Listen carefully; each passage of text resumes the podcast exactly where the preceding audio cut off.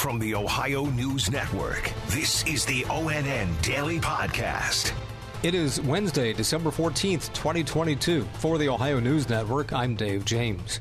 A bill requiring Ohioans to present photo ID to vote and giving them fewer days to apply for absentee ballots or to vote early in person has cleared the Ohio Senate. The legislation approved yesterday is the more stringent of two sweeping election law overhauls speeding through the State House in the final days of the legislative session. Democrats and voting rights advocates have blasted both measures as creating a litany of unnecessary new hurdles for Ohio voters. GOP lawmakers say they're protecting the integrity of Ohio's elections. Neither bill's fate is secured as the lame duck session nears its end. A Ross County deputy was released from the hospital this morning nearly a month after he was injured in a shooting outside the sheriff's office in downtown Chillicothe. Sergeant Eric Cochran left a Columbus hospital. Law enforcement agencies from around the area escorted him back to Chillicothe. On November 17th, Cochran returned fire on that shooter, killing 42 year old Nicholas Mitchell. At least three people were shot in Cincinnati yesterday afternoon, two of them fatally. It happened at a gas station in the Roselawn area north of downtown.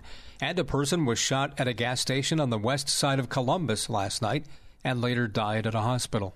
A man is dead after a deputy involved shooting in Delaware County Monday night. ONN's Eric Brown reports. Just before 9 Monday night, the sheriff's office says they received a call from a highly agitated man asking law enforcement to come to his house in Powell. When deputies arrived, 42 year old Sean Hinton was reportedly armed and wearing body armor. Officials say a deputy did eventually fire and kill Hinton. Deputies got his wife and children safely away from the home. Right now, BCI is investigating and the deputy is on paid administrative leave. Eric Brown, ONN News. Yesterday in Washington, D.C., President Joe Biden told a crowd Today, I sign the Respect for Marriage Act into law.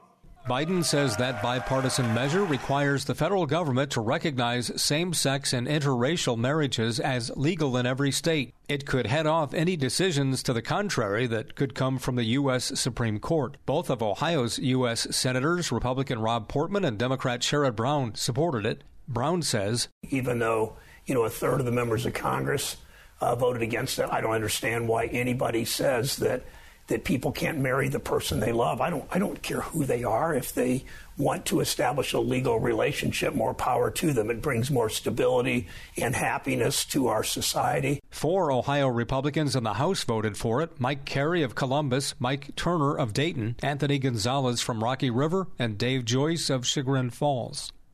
A female teacher at a school for the deaf in suburban Cincinnati is being investigated after allegedly throwing a student to the ground. ONN Jolanda Harris has more. The incident was caught on surveillance video, and now that child's mom wants that teacher out of a job. The teacher from St. Rita School in Evendale, Ohio, is seen picking up the nine year old student in the hallway, then throws her to the ground. It's still not clear what happened in that classroom before the incident. The teacher is now on administrative leave. Alexis Wells is the mother of the nine year old and says her daughter told her what happened through sign language. She's completely nonverbal.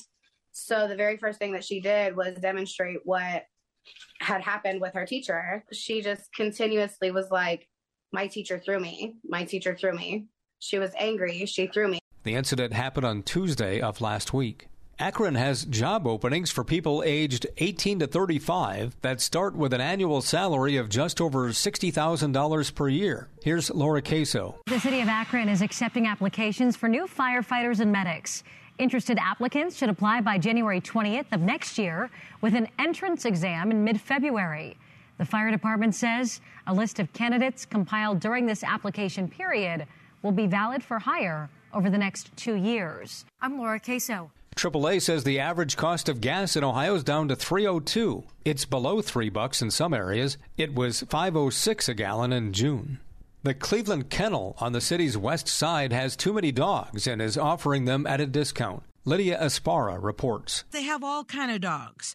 Dogs that are happy to see anyone, welcome a finger through the fence, or that just want to be loved. Corey Keller is with the kennel. We want dogs to go to a, a, forever home, whether that be their previous owner's home or whether that be a new adopter that can really take on another dog. Because the shelter is so full, they have lowered their adoption fees to only $25. And the dogs come vaccinated and neutered, and in some cases, they're already chipped. Corey Keller says about 80% of the dogs are pit bulls. I have 70 dogs just on this end that are available for adoption. He also says some dogs that are too sick or too aggressive will have to be put down. We do see that. Um, but a lot of shelters are also facing that as well.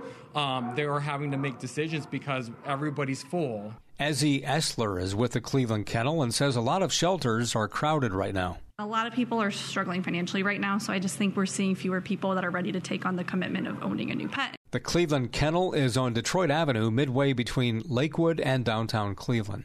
The Toledo Zoo has a baby on the way, but it'll be a while before the public can see it. Amanda Fay explains. 43 year old African elephant Renee is pregnant and due to give birth in spring of 2024. This pregnancy is the result of a planned and sophisticated artificial insemination process. An elephant pregnancy lasts about 23 months, and a newborn weighs about 250 to 350 pounds.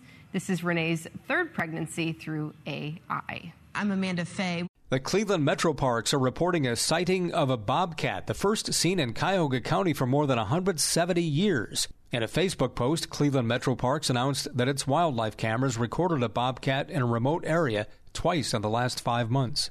It'll be next year before Ohio State Buckeye fans again see a player that showed impressive skills early in the season. Here's ONN's Adam King. Running back TreVeyon Henderson says he's been dealing with a torn ligament and broken foot since the third game of the season, and now the injury is requiring surgery. So that answers that. TreVeyon Henderson will not play in the Peach Bowl or national title game, putting out this message. Quote, as much as I wanted to finish out the season with my brothers, I know God has bigger plans and better for me. It's always a light at the end of the tunnel. Be back better than ever, end quote. I'm Adam King. Special thanks to our affiliates WTOL TV in Toledo, WKYC TV in Cleveland, and WBNS TV in Columbus for their contributions to today's podcast. I'm Dave James on the Ohio News Network. This has been the ONN Daily Podcast, a production of Radio Ohio Incorporated on the Ohio News Network.